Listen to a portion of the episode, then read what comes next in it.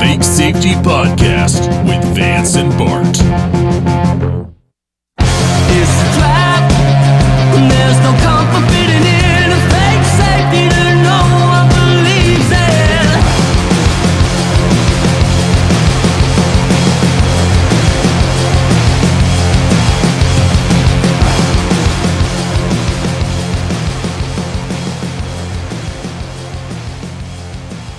Napster, BearShare. LimeWire. I mean, who would have ever seen Jenna Jameson's naked vaginal region without LimeWire? If you ever need to know what the best proof that the market will find the best way, all you have to do is look at how porn drives technology. Agreed. Or or and that's that's a forced thing too because technology should be driving porn, but because of regulation and whatnot, it's the other way around. But yeah, you're right. I mean, uh, Jenna Jameson should just be another porn star, but because she is the porn star that came up during the internet revolution, um, you know, we talk about her more than others, and she dates uh, UFC stars and whatnot. Napster, is that what you wanted to chat about? Oh, Napster being the uh, share the music platform. Um, yeah, I mean, I think that's a very good way to look at the uh, non-aggression principle, and just go ahead and cut through all the bullshit and be like, hey, what about uh, intellectual property? Let's go ahead and talk about it as uh, true libertarians as we are. The NAP. Yeah. It's the non aggression principle. It is pretty much what it says on the tin. I will say that. But if you can, for our listeners, mm-hmm. what is the essence of the non aggression principle? To our listeners, who knows what they're thinking, but to me, it is. I don't want to give too much to it. It is everything, really. Um, I can't think of anything that it's not. I don't advocate to take or steal or violently coerce you to give up anything that you own because of whatever I think is more important.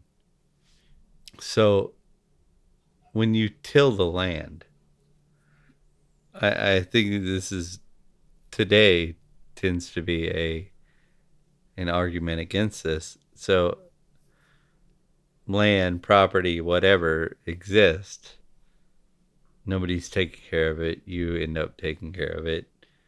You till the land, you own the land, you support the land, you provide for other people due to the land, you own the land. What does this mean for society? Uh, a lot of people would, especially on the communist side, would say nothing. This is uh, pointless. I want everybody to be equal. So, you know, then everybody starves and all goes shit. But the real goal of communism, when communism was being thought of as a way to live as a society for the benefit of the masses, it was thought about to to bring um, peace between people, to bring um, some sort of happy coexistence between this group and that group. But what has happened is they've taken the capitalist view and they've said, okay, every communist thing that we've done attaches to this, and we call them this capitalism. And therefore, they've distorted the view of capitalism to the point that now they can critique it and rightfully so critique it to um, this evil form of social structure that we we've accepted through the the the idea or the vein of capitalism, eh, which is disgusting, to be honest with you. There's no there's no reason why we should call what we do today capitalism or anything else except for a political win in calling it capitalism. So I don't know if you can add anything to where we stand today in the words capitalism, but that's where I feel we're at. So I think we might have gone a little bit out of order here, but I would say that that's what the NAP means to you and how it impacts your philosophy and how you live your life. But I think it's also important for us to just define what it is, literally, Mm-hmm. which is not aggressing on others. But there are limits there and questions around what that applies to or who that applies to Okay. the non aggression principle, the NAP, or the NAP, as some libertarians call it, That's right. begs the question does this apply just from person to person, or does this apply to animals? Wow. I didn't see that one coming. I, I think, in all seriousness, I think your uh, initial point playing with uh, with Napster and LimeWire and BearShare, I think intellectual property is one of the most complex applications of the NAP, and probably not the easiest and most palatable, but probably the one that's worthwhile to dig into. So if you if you still want to go down that path, I think that's probably the most interesting one. How does the NAP apply to digital music, digital porn, downloading images of Jenna Jameson? Right. Uh, So there's a lot of different views on how this should be applied to society. Um, I would say begrudgingly, I, I certainly did not come to this side leaning in its favor. I was definitely leaning the other way. Uh, mainly because of my protectionist views on technology and other countries. So, as China would steal, say, steal some technology from us and then provide it at a cheaper cost or whatever because they didn't have all that overhead, I would say, oh, you know, that's stolen, whatever. And, and it very well could be.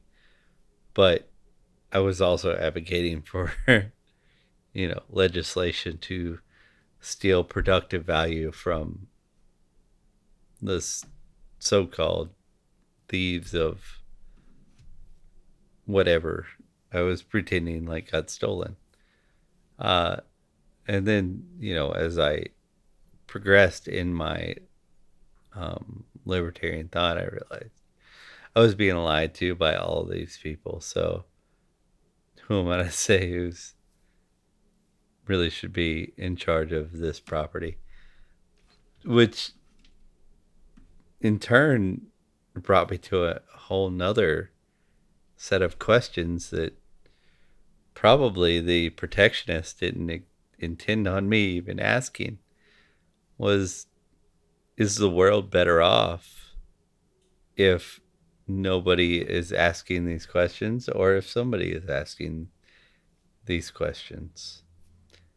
And um, what I found was the more and more people collaborate through the free market on any subject, the faster it tends to progress and create benefit to society. But as soon as you're forced to collaborate on this item, it ceases to be beneficial to society. This is this is a really weird place to be because there has to be a benefit for you to even in a capitalist mindset there has to be a benefit if you're putting through brain power computing power to do x or y. But the problem with most people looking at things through a so-called capitalist mindset is they look at things through a dollar or a euro or whatever uh, they want to consider currency mindset, even Bitcoin. That isn't necessarily the case. If if I say I like the way this classroom is going with this experiment and I contribute to it. Um, and I contribute some math problems and some math experience that maybe the teacher doesn't have or didn't know to teach at the time. I've contributed to this class in some form or fashion. Uh, there, there is a value to what I've done. And do I ask for that value back in return on an even note? No. Maybe I don't even want anything. Maybe I just am intrigued by the idea of sparking somebody's intellectual whatever experiments or or whatnot. This is value to me personally in this circumstance. Therefore, this is a capitalist outcome, not a communist. There is a value created by me sparking some interest in uh, liberty thought. So when people criticize capitalism for their for the monetary um, advancement, they forget that there's not a nonprofit out there that they runs in this way that they think is beneficial all nonprofits, at least in the U.S., run on a self-sufficient monetary value or thought or whatever. They're just not allowed to um, bank income beyond a certain point. So, if you think about it, like say we create, you know, we have a dairy farm that you know gives milk to poor people. Well you could just you know milk the cow forever until it dies and then your non so-called nonprofit is gone. Or you can milk the cow until it dies but you've already you know you've established a new cow by then and really not a seamless transaction into cow to milk scenario and then nobody really bitches, nobody really cares, and we all pretend like you're just the savior, you know, providing milk to people. Or, you know, we do exactly what you pretend like you're doing, and then we don't have another cow. And then everybody who needs milk, who is relying on that, no longer has milk, and we've created a starving circumstance for infants and whatnot, and it, it gets really bad. The the scenario with the cow, I would say, is is more about like a, a finite resource, Yeah. right? Whereas going down that education path or that contribution you were talking about there, coming from that intellectual property place, we're not really stealing something that's a finite resource or a material. It's about stealing an idea or a way to do something or a method. So we don't really run out of that resource. The problem with the intellectual thing is that we're all coming up with new ideas all the time. And if we can build off each other's ideas, we end up in a better place towards the end. Um, I do understand that you, you come up with a good idea and you want to keep it a secret and you want to benefit from your idea. Well, in my scenario, which I do understand the argument the other way, but I think the most beneficial scenario for humanity is okay, well, then keep it a secret until you can't or need to do something else. It's it's your property. Keep it a secret. It's your responsibility. So, thinking about intellectual property as far as recipes or songs or porn, it's a little easy to minimize the significance of those contributions. Even people who are artists and take those kind of things personally Mhm. will still admit that there's a, a significance to something with a bit more impact. Let's say the chemical makeup of a drug. Depending on when you're listening to this episode, no matter when you hear this, Big Pharma is probably part of the conversation somewhere. So if we don't have patents for drugs, Mhm. if we don't have intellectual property to protect that formula, Mhm. let's say, if I'm a drug manufacturer, then that means in order for me to recapture the value of what could possibly be billions of dollars in research means that I would keep that formula a secret forever. Maybe if you could. I don't think you could. But the problem with that kind of thought is, for one, thinking you could keep it a secret. Uh, two, who cares? I'll come up with something else and make money. Like you're not stopping me from making money by holding something back. Only thing you're doing is stopping yourself from making money. At three, it's that's what's done today. They use intellectual property and the so-called um, protectionist bullshit pharma to hide solutions to problems we have now. They'll say, you know, we're testing a solution, and maybe the company who's putting forth the solution to whatever actually has something else they're making better money on uh, in the works that they just they don't want to lose. So what they do is they just make sure the drugs they're testing don't pass any of the whatever and they and they make it take up time. That way they can make you know the one they want passes and they and they become the the shit, you know. There's no competition. No real competition. But I think the point that I wanted to just address was the idea that you made it sound like if you remove those IP barriers, it just becomes this collaborative space where everyone's building on everyone else's work.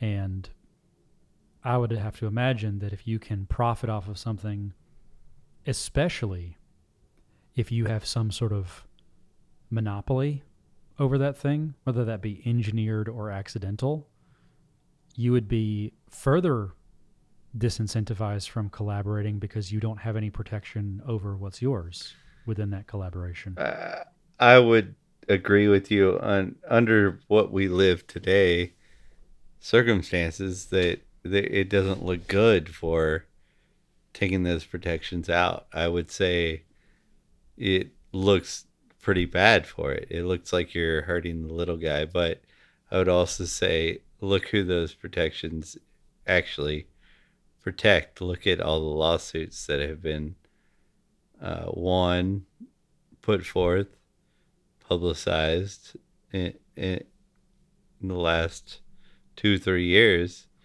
and see who is winning that. Not who's coming up with the ideas.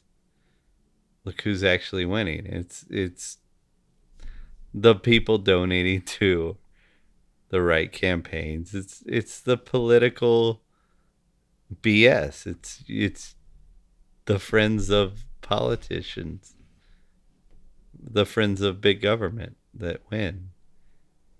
But power is power by any other name, right? So whether that's protection of intellectual property, Power is whether that's pathetic. keeping a secret. Power is pathetic. That's not power.